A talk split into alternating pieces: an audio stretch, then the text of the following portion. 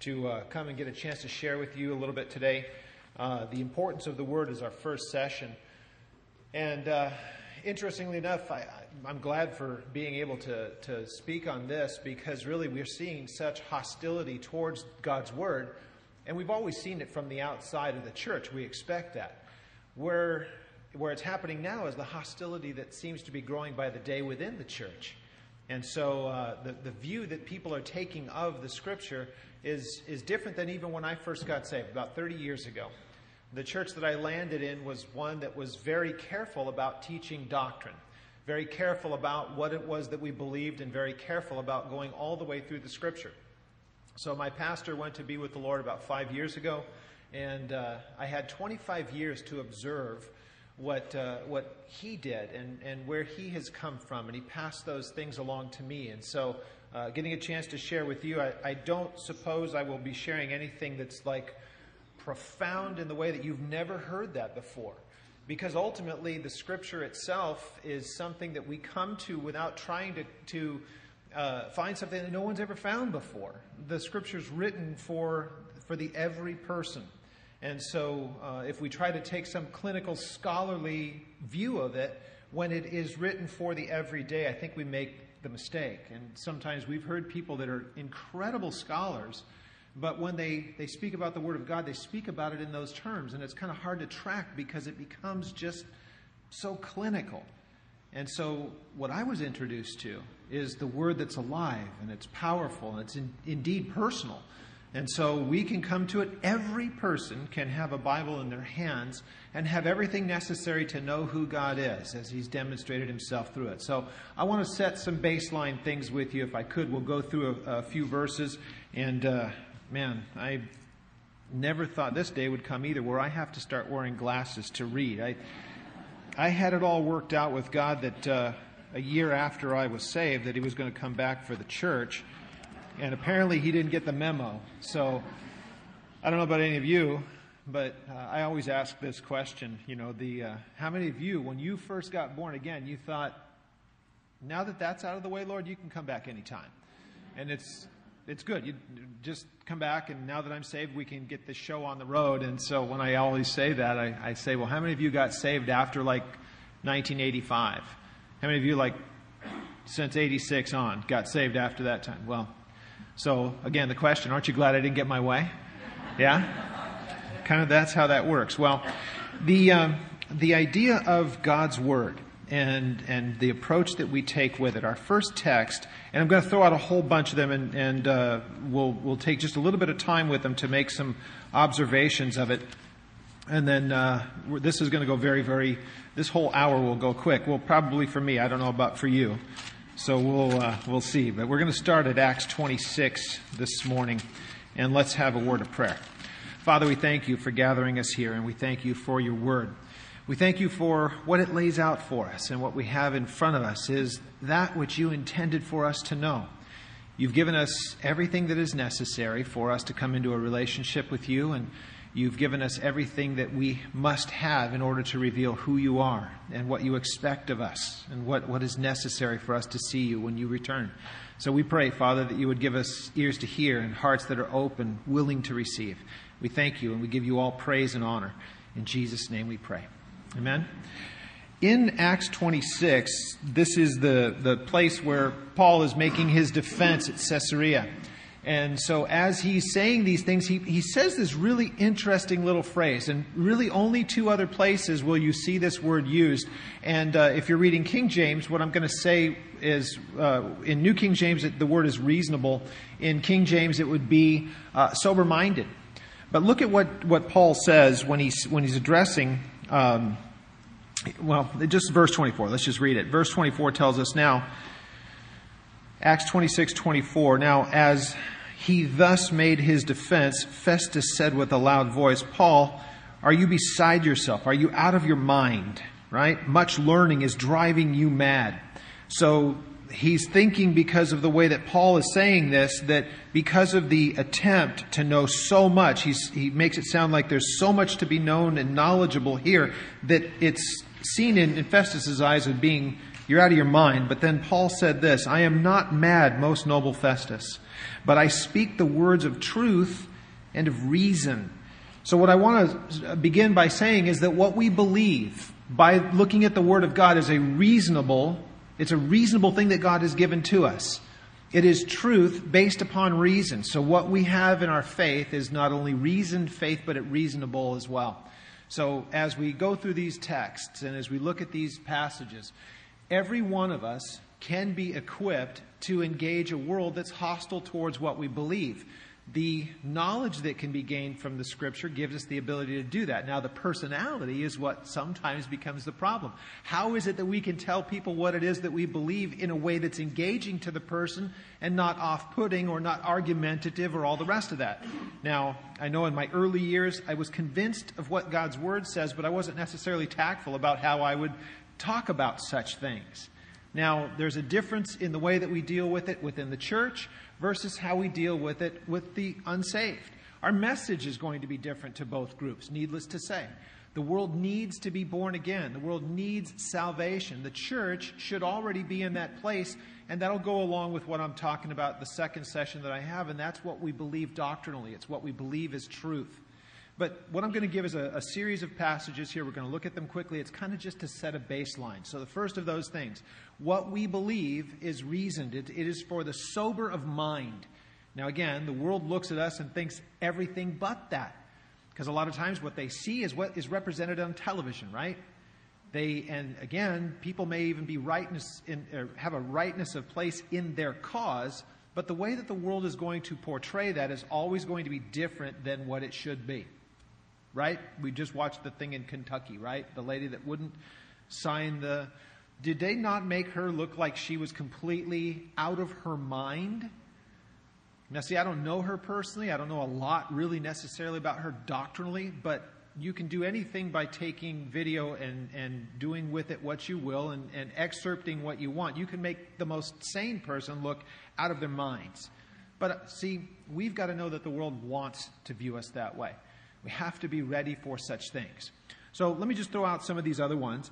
Everything is uh, in Scripture is, of course, God breathed. So take a look at 2 Timothy with me. We'll do this very briefly. Again, we'll look through these. Again, they're going to be kind of quick. 2 Timothy chapter 3. It is, of course, a very common passage. We probably are all pretty familiar with it. But there is one thing about it that I think is important that we take away as I turn there. I didn't even, you know, put little marks next to it so I could go there faster. 2 Timothy uh, 3.16, we all know that verse, but there is one thing that's kind of subtle, and I'd like to be able to point it out, and it, this just does show the power of the Word. Verse 15 tells us, in 2 Timothy 3, it says to Timothy that from your childhood you have known the Holy Scriptures, and these are able to make you wise unto salvation or for salvation through faith in Jesus Christ. Now let's remember what was in print by the time that Timothy was a young man.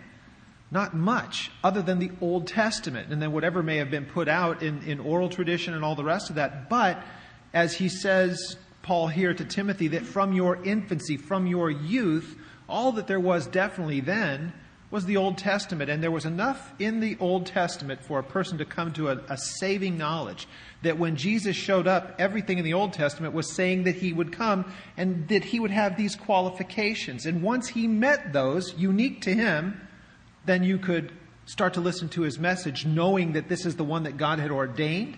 This is the one who God had anointed and set up for that message. And so we want to make sure that we look at uh, both Old and New Testament on equal footing. Now, how many of you have ever heard that term? We don't take a lot of time in the Old Testament because we're a New Testament church. Have you ever heard anybody use that? Good. I'm glad that you have, you're not around a church where they'd say such things. But I've heard that said. We don't take a lot of time in the Old Testament because being a New Testament church, we're in a new covenant. And I, I will submit to you that if we don't understand the Old Testament extremely well, much of the new doesn't make a great deal of sense. Substitutionary atonement, Jesus dying for your sins in a substitutionary way, that is very Old Testament. Take a look at what you see in just the book of Leviticus in the first four verses. When it talks about bringing an offering, that person was to bring that offering in a free will manner. And he was to put his hands on that animal as, was, as it was being sacrificed as an acknowledgement of his personal sin. And the, the Bible tells us in that, in those first few verses, that it will be accepted by God for him, and not the person standing next to him, but for him. Well, there you have the whole message of substitutionary atonement in the first four verses of the book of Leviticus.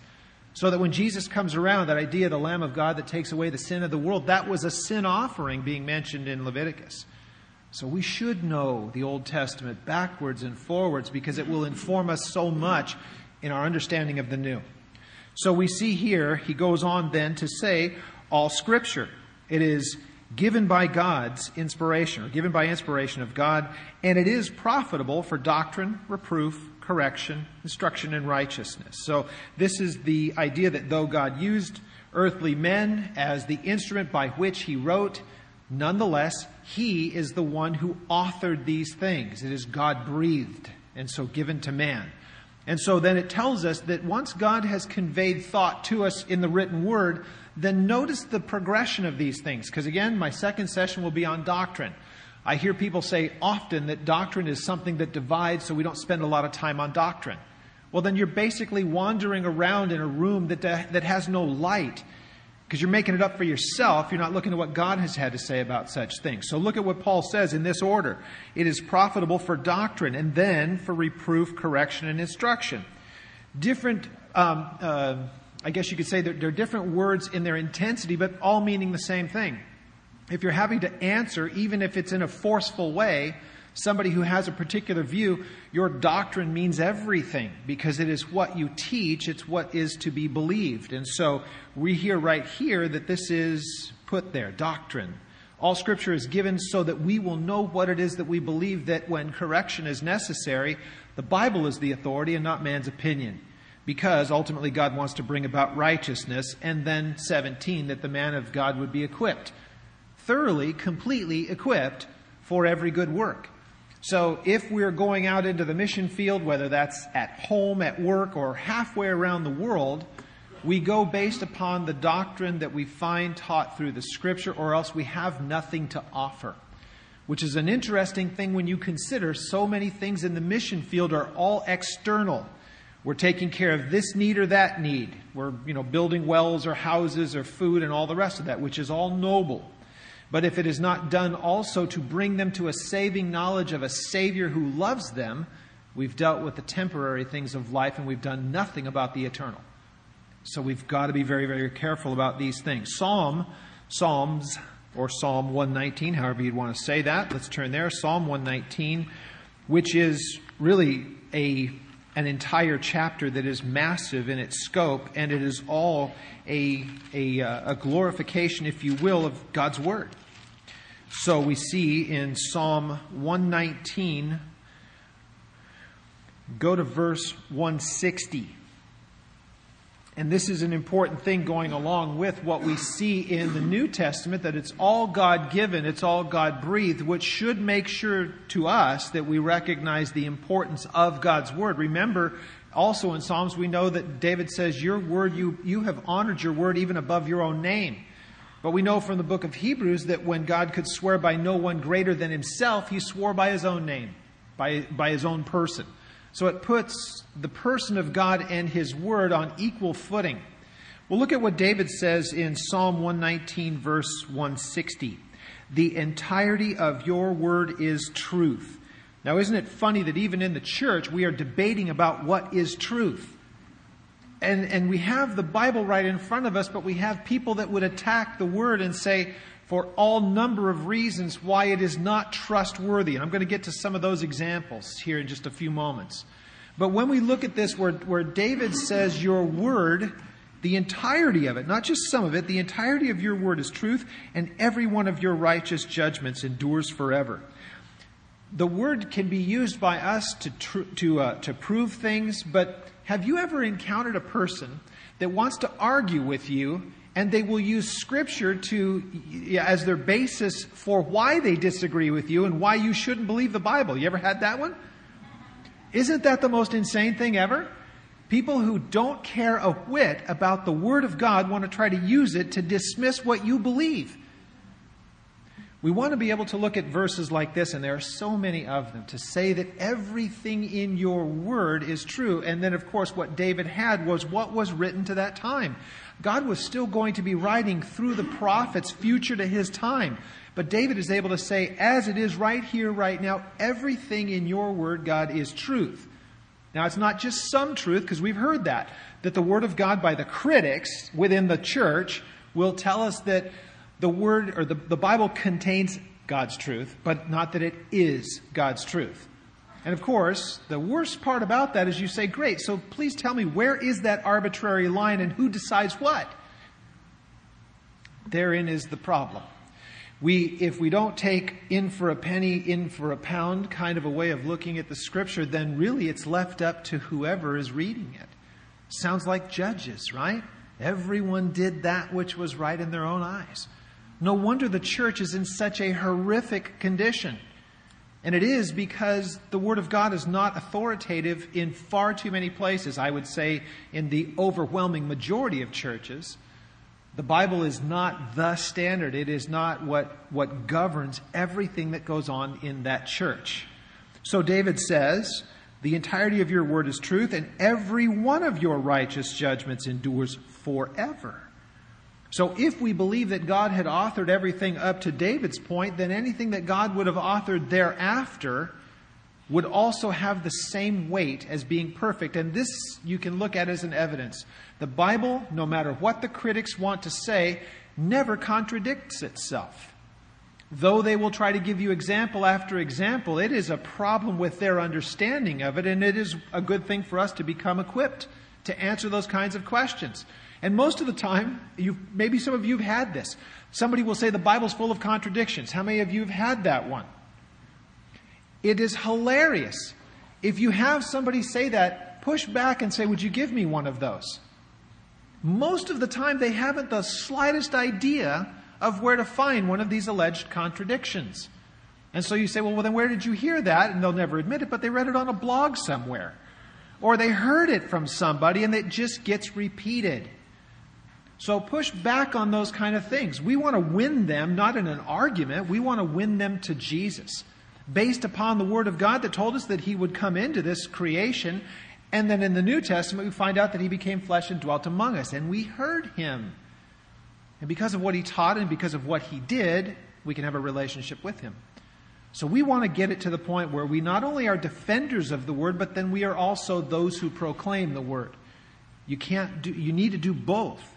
We can have a lot of head knowledge, but it's got to come out. God's got to be able to use it. We need to make ourselves available after God has poured into us that we pour back out.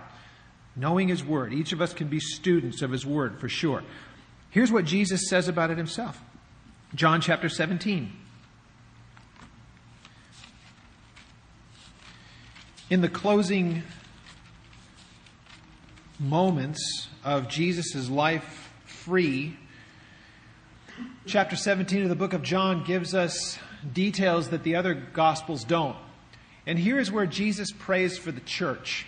And it's a, it's a phenomenal, phenomenal uh, um, re- record that John has given to us. And there's another verse that goes along with this, and I, I'm gonna, I know I'm throwing a whole bunch of them out to you, so I'm going to try to be very careful about how much I throw out. So a couple of them that I wanted to, I've left alone. I'll just give them to you to write down. Um, in John 17, though we're going to be going to verse uh, 16, earlier in this, just for those people that ever question deity, this is a great deity chapter. Verse 5 tells us, you can either look at it or write it down. Verse 5, Jesus says, Now, I've, basically, he's already said, I've completed the work that you've given to me. Now glorify me with the glory that you and I shared before the world was. Now, if you take a look at what God says of his own nature and who he is in Isaiah chapter 42, right around verse 8, I believe is where it is. God said, I am the Lord, that is my name, and my glory I will share with none other, or with no other. And then God says in one of the, the passages that really does go along with where we are today, God says, I declare things. The former things, they have come to pass. And for three or four chapters, he's saying to the, the, to the idols there, if you're really God's, then you tell me how these things work, or you, you forecast what's coming. And then God says, I'm the only one who does that, which is something important for us as we look at the word to recognize. the way that God has communicated to us is unique in all of the religions. There are many that would say that they speak for God and that God has spoken to them and they are the prophets and all the rest. The Bible is different than all the rest of them, and we'll get into some of those examples. But we see in John 17, verse 16, he says of us, They are not of this world, just as I am not of this world. Now, sanctify them. Since Jesus says, Yeah, I've come into this place I've come into this existence, left eternity and, and the glorified state that he had, pre existent, before anything was, he is, became flesh and blood for that short amount of time. And now that he's about to go back to that place, he says, They are not of this world, just like I'm not of this world. Now, how many of you just thought that was a bumper sticker? That's where it comes from, right here. Not of this world. Jesus wasn't, therefore we're not. And if you've ever wondered why people look at you when you start to talk about the Bible and things like that, some people you can see, they're grasping it, even if they're not believers. And there's the other ones that look at you like you're speaking Yiddish.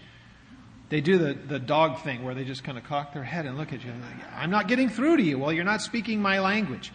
That's the idea of not of this world. But look at what he says. Now, since we're not of this world, he asks us to sanctify. He asks God to sanctify us by your truth. And then he says, Your word is truth, which is an absolute statement. Now, there are those that are critics of God's word that would say, the Bible does not and cannot be taken as absolute because you can't take absolute statements since you weren't there. It was written 2,000 years ago. I heard one person say it about the Philippians, just as whatever random book they wanted to choose. We, we've never been to Philippi. We don't know the people in Philippi. We're not 2,000 years old, so how can we stand dogmatically on anything that it says? The Bible doesn't speak in absolute truth. There are no absolutes. Have you ever had somebody say that to you? You want to push back and say, that sounds like an absolute statement to you, to me. Are you, are you absolutely sure that there are no absolute truths? Seriously.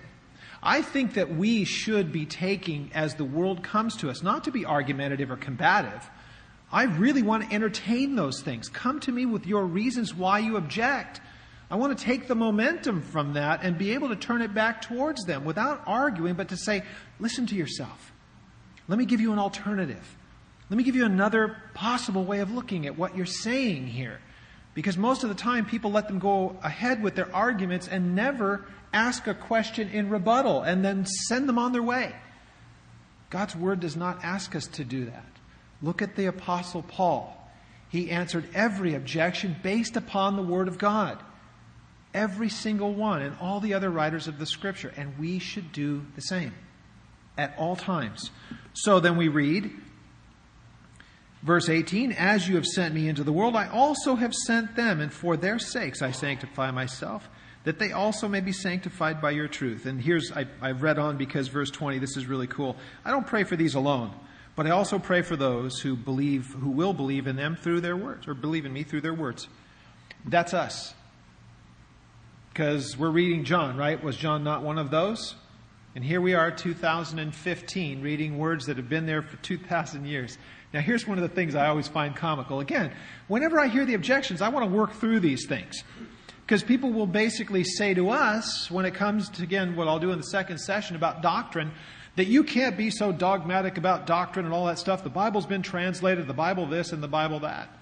Especially when you start to talk about if, if you're uh, you know one of the people around Calvary Chapel, there's a debate going in our, uh, around it, it, within Calvary Chapel about do we look at the things that had happened back at the beginning in the 60s and 70s as though we're trying to recreate that stuff. I believe we continue those things because they were handed to us. But the people that would say, well, you can't, you can't redo what's already been done. I want to say, are you reading the same 2,000 year old scriptures I am? Or older than that if we go to the Old Testament. We're reading the same scriptures. They're either authoritative, and we remember what it was that we have learned and then continue. And this is what I was taught. I was not always a born again believer. I grew up in a faith tradition that told me that all truth comes through the church. And it is not for me to question that because those were the guys that knew better. I was just somebody who had to know my place and sit down and shut up. Jesus to me was just a statue. That's what he represented to me. That's all I knew of him. And then coming to a place that honored the Word of God said, Oh no, No, no, no. That is a, that is a physical representation. He probably didn't look anything like that. But he's deeply personal. He became flesh and dwelt among us, and we beheld his glory as the only begotten of the Father. And he died for me because he wants me to know him personally, because he is indeed the personal living God. So, as we see these things, again, verse 20, this great truth, they will put down the marker, and then people will believe because of them. Paul was careful to do this with Timothy in particular. Timothy, you can find it all throughout Paul's writings to Timothy. You've, you've seen what I've taught. You've watched what I've done. You've seen my demonstration. You know everything that there is to know about my ministry, especially in 2 Timothy. I'm about out of here. You continue on. You have everything necessary to continue. And so it was to, again, indefinitely continue. I heard Pastor Chuck asked the question once Can anything last more than a generation? We are again reading from a, from a text that is a couple thousand years old. Can it continue on indefinitely if the person that hears it passes it along without diluting it to the next generation, and then so on and so on and so on? Because God's word is perfect and true and pure and all of those things. Now, a couple of other ones so that we can, again, kind of set the baseline, if you will. What then should be the task of the church based upon this? Let's go to 1 Timothy 3. And see, I knew I'd be able to get away with doing this because people like yourselves are just fine with going around the scripture. You know, if I say where it is, you, you know how to get there. You guys have your Bibles. I love that. The sound of pages turning. It's music to my ears.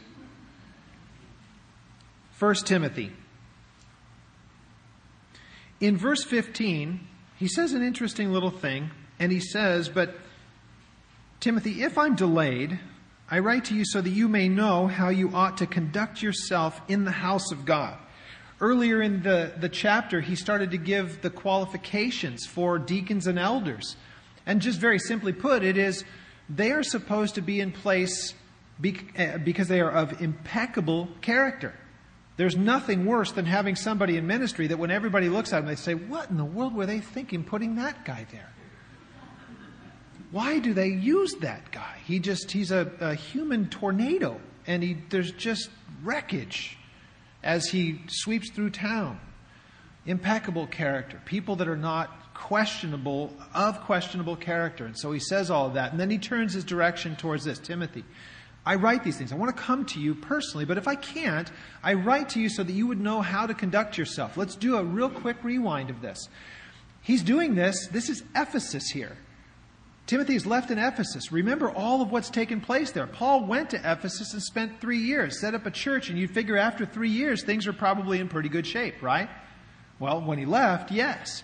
But he has to write back to the Ephesians, and he has some correction in that. By the time that chapter 20 rolls around in the book of Acts, he meets with the elders at Ephesus at a place called Miletus on his way to Jerusalem.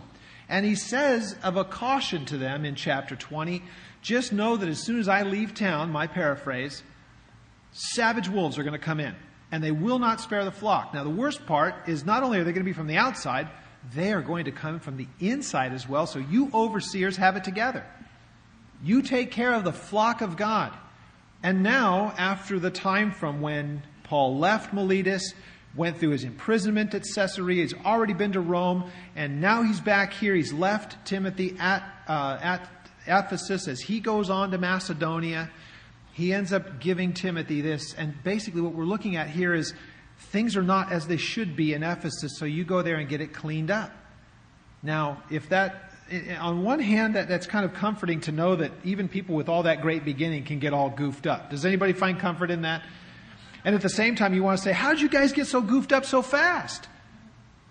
Take your eyes off of the Word of God and put philosophy in it, and that's where it begins to fall apart. And it doesn't take long. So we see here where he says, This is how you would know to conduct yourself in the house of God, which, by the way, it is the church of the living God. Now, the way that that's phrased seems to put the emphasis on the church. The church is secondary there. It is the, the living God who has a church, the ecclesia, the called out ones. So if you're in the church, God's called you out of this world. We just read it, right? You're not of this world. You're the ones that are called out, but called out for what? To go hunker down in a mountain somewhere? Or to be engaged in this world? Now, he says, also in John 17, he says, Now, I'm not asking, God, that you remove them from the world, but that you would keep them unspotted from the world. Engage it with the gospel, but don't, don't marry into it. So here, Paul says, I tell you all this stuff so that you can put it in order.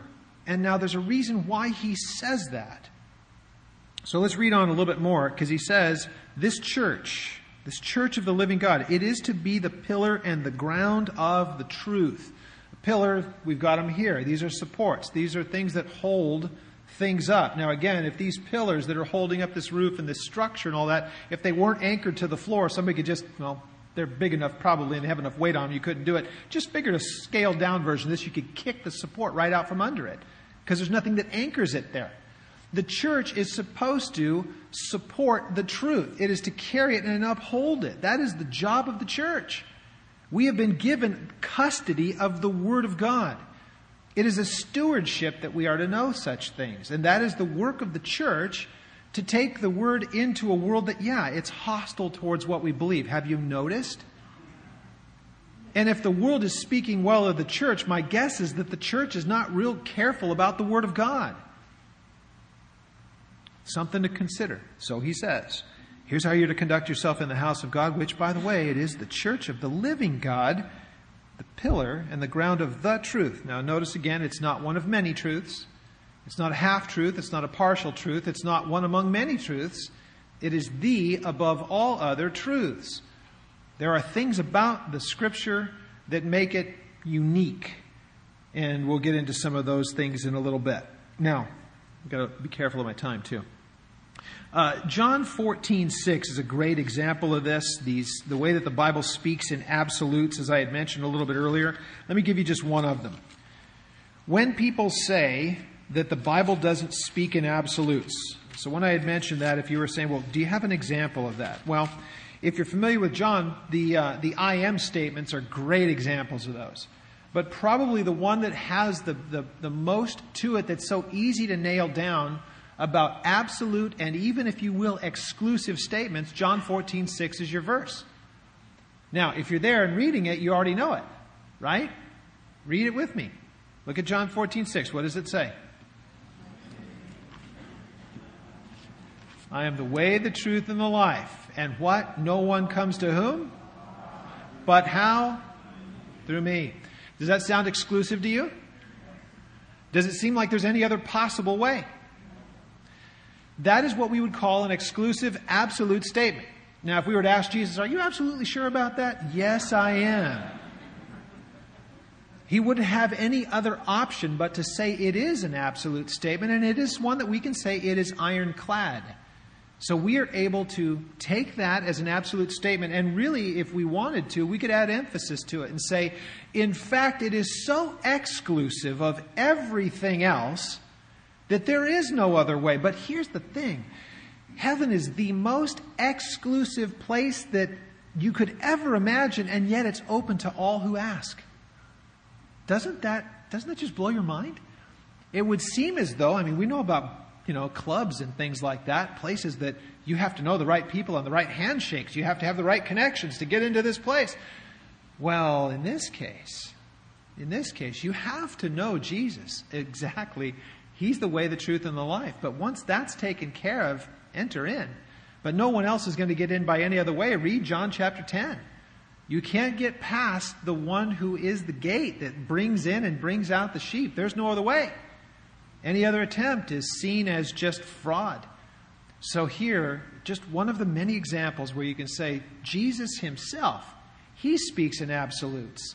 And he is known as the Word of God, the Logos. He's the intent of everything that God would ever want to communicate to mankind. And he makes exclusive statements like this. So, baseline things. The Word speaks in absolute terms. One of the other places that, uh, that we could, you don't need to look at it, we're doing this back home at church. I took uh, on Sunday mornings to go through the book of Genesis, the first 12 chapters and then it gets, it gets into historical things after that. But in that, you have the fall of man, the creation, the way that God said that it took place. You have God as being a just and a righteous judge. You have the God who is the, the covenant maker and the covenant keeper.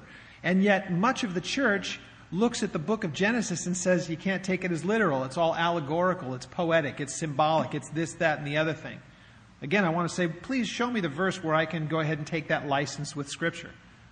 Because once you do that, you start to do violence to the text. They do the same thing with Revelation. And so in Revelation, they would say, well, we don't really believe in all that judgy stuff. Our, our future is hopeful. Really? On this earth? The way that things are right now? The one that I look forward to is one wherein righteousness rules. I'm looking forward to that one because I don't, I don't like all the unrighteousness, the stuff that's being foisted upon us. But again, the scripture spoke about that, said it would be that way. If anything, that to the believer brings hopefulness because we say Jesus is going to be here soon. In the meantime, we're not to be Eeyore. Are we okay with that?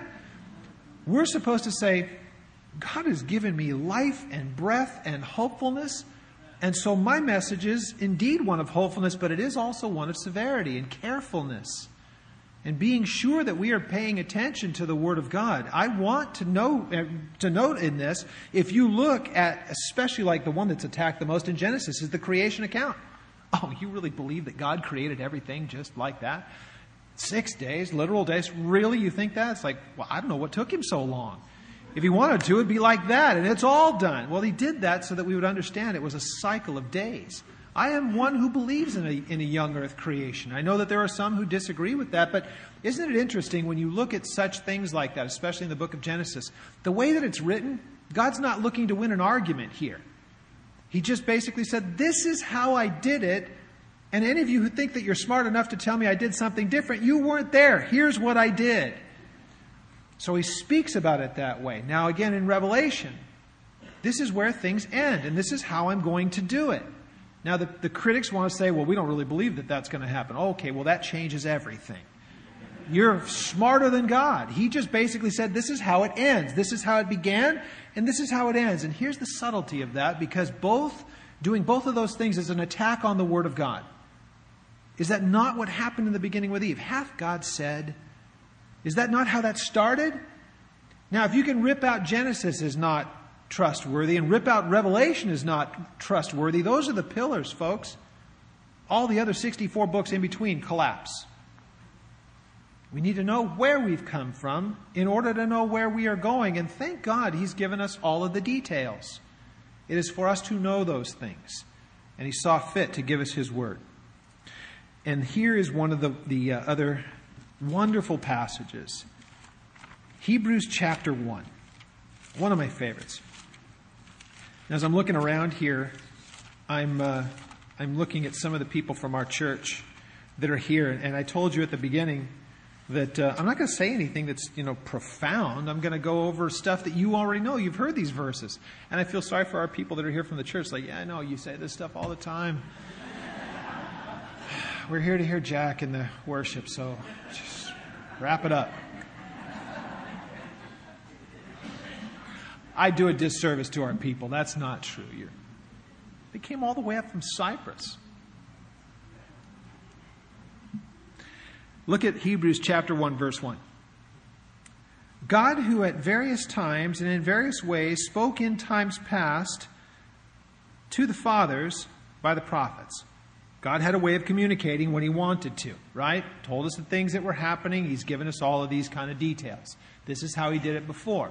There was at least one layer of mediation at all times when God was communicating, whether it was the prophets, whether it was even David the king, whether it was Moses, whoever He was using at the time, there was at least one layer of mediation. Now we see in verse 2, it says, But has in these last days spoken to us by His Son, whom He has appointed heir of all things, that through Him that through whom also, rather, he made the worlds. So we understand him as being the creation, who is the brightness of his glory, the express image of his person, and then upholding all things by the word of his power, when he had by himself purged our sins, sat down at the right hand of the majesty on high. What an amazing statement that is, and really what it, what it ultimately tells us and helps us to realize that when God had communicated the way that He did, at least with one layer of mediation, if we want to try to put it in the easiest way for us to grasp, God had always used someone else. This time he came here in person. Let me just tell you because I am that I am.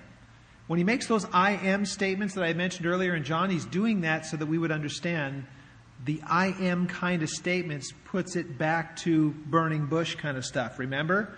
Moses, well, so when I go, who should I tell them sent me? Well, tell them that I am sent you. If you don't think that that's the case, look at when he, I think he first uses the term in chapter 8 of John, and look at the reaction. They wanted to kill him for saying, before Abraham was, I am. They knew what he meant. It's the critics and the people that know more about the Bible that somehow think that Jesus was, you know, they start to question his deity.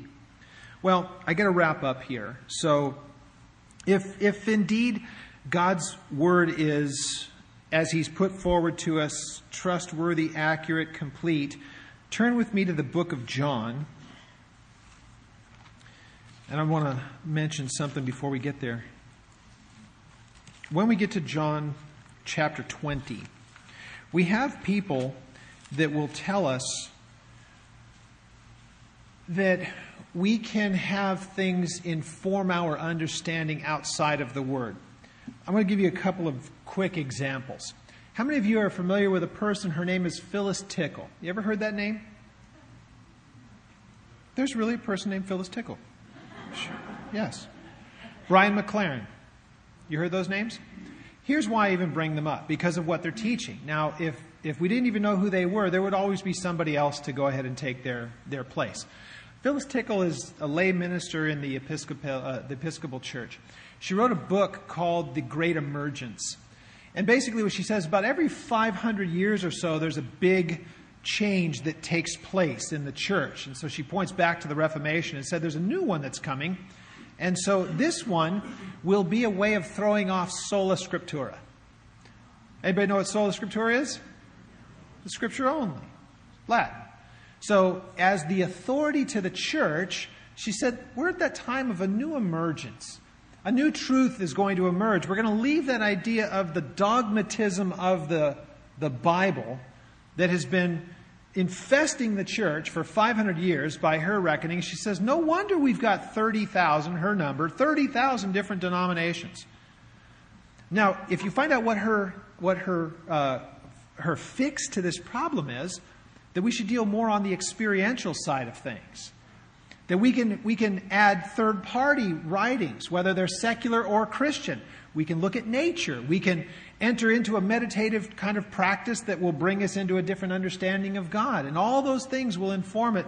And so we won't be under all these different denominations. And I'm thinking to myself, there are about 2 billion people that call themselves Christians. And if we can all make it up as we go, if you thought 30,000 was a lot of confusion, wait till everybody has their own truth.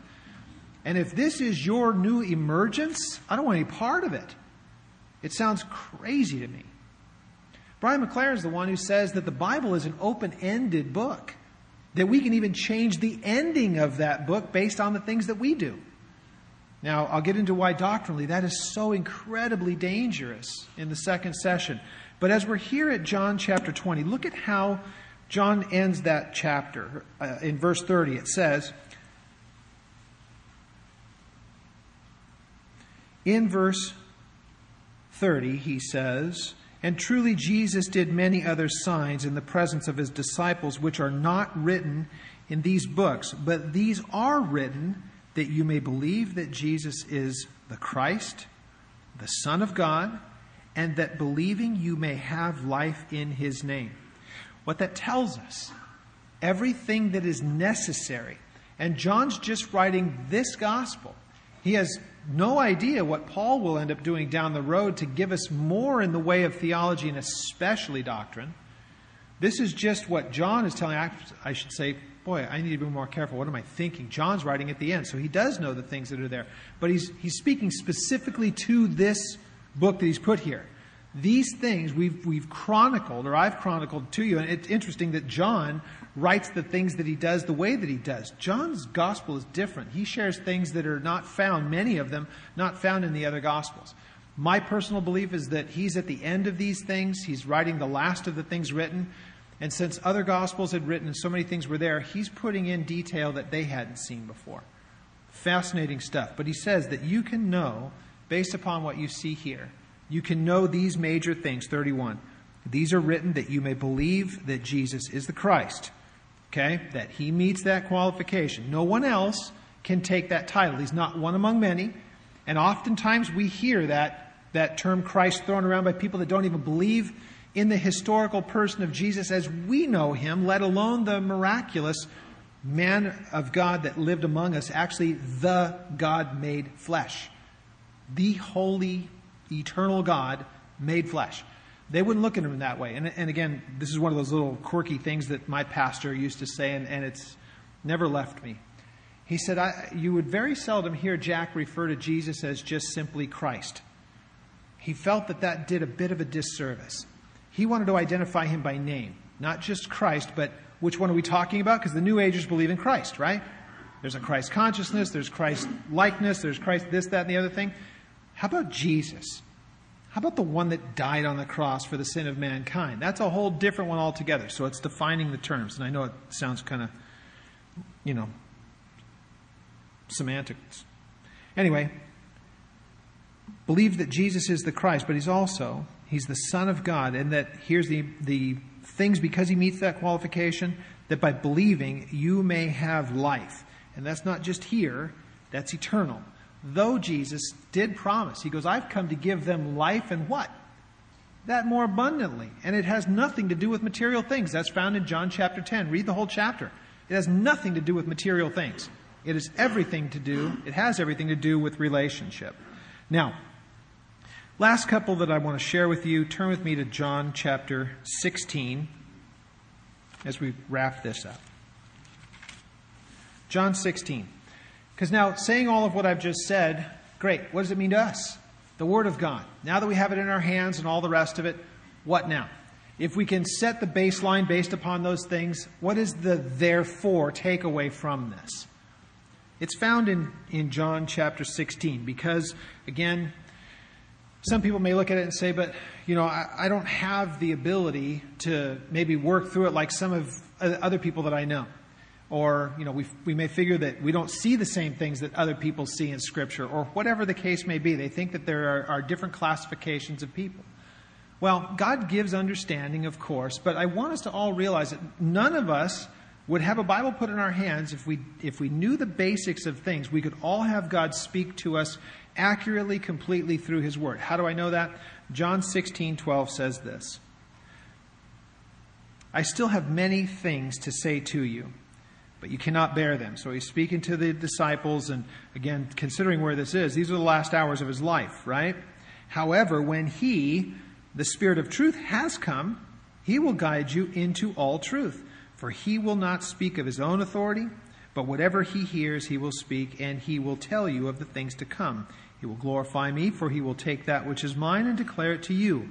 All things that my Father has are mine, therefore I said that he will take of mine and declare it to you. Now, that's simply put, the Spirit is given to us that the things that Jesus taught, what has been given to us, is there for us to take and to understand. There is not a believer that cannot take the Word of God, assisted by the Holy Spirit, and, and not have the Scripture known to them. This is why we pray before we, we study, or should. We spend time in prayer saying, God, I, I want to know what your word has to say. So will you lead me by your Holy Spirit in understanding of your word? Now, if I want to go ahead and, and the last thing I'll, I'll point to with that, because some people would say, but the Bible gave us teachers. Yes, that's true. Ephesians chapter 4 goes through that. And Ephesians is where it says that he gave apostles and teachers, and it's part of the gifts. It's uh, found in verse 11 and 12, and you can see it there. And so, yeah, the Bible gives us, uh, uh, the Bible talks about one of the gifts as being teachers, and that's great. We assemble. Paul was a teacher, Timothy was one that was left in that same place. So, yeah, there are those that, that teach, but let's make sure that we remember this we can go ahead and listen to people who are teachers, but remember what Paul said about the people at Berea? Remember what he said about those guys? They were more fair minded. They were more noble than those at Thessalonica, the guys that ran him out of town under threat of death, because they took everything that they heard from me and then they did what? They search the scriptures themselves to see that those things are so. I know that I can speak for, for Pastor Xavier, see Pastor Roger over here, of course, Pastor Jack, myself. We expect you to take everything that you hear, everything, and you verify it for yourself. You have the Word of God in your hands, and you have the Holy Spirit who leads you in all truth. None of us will ever stand before God at some point and say, Well, that's what the pastor taught, so I just believed it. We shouldn't. Because if we do, God's going to say, That is not an excuse.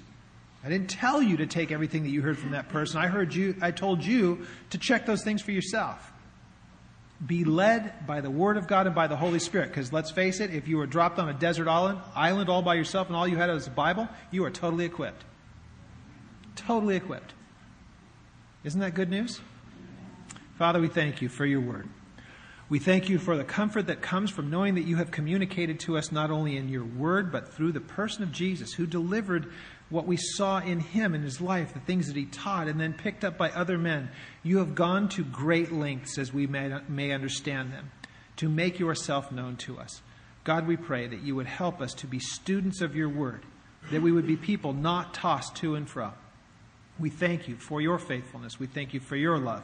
Pray that you would glorify yourself through the rest of this time that we have together, talking about and looking at prayer and then those things that we believe. We thank you for your faithfulness. We glorify you. We worship you. In Jesus' name we pray. Amen.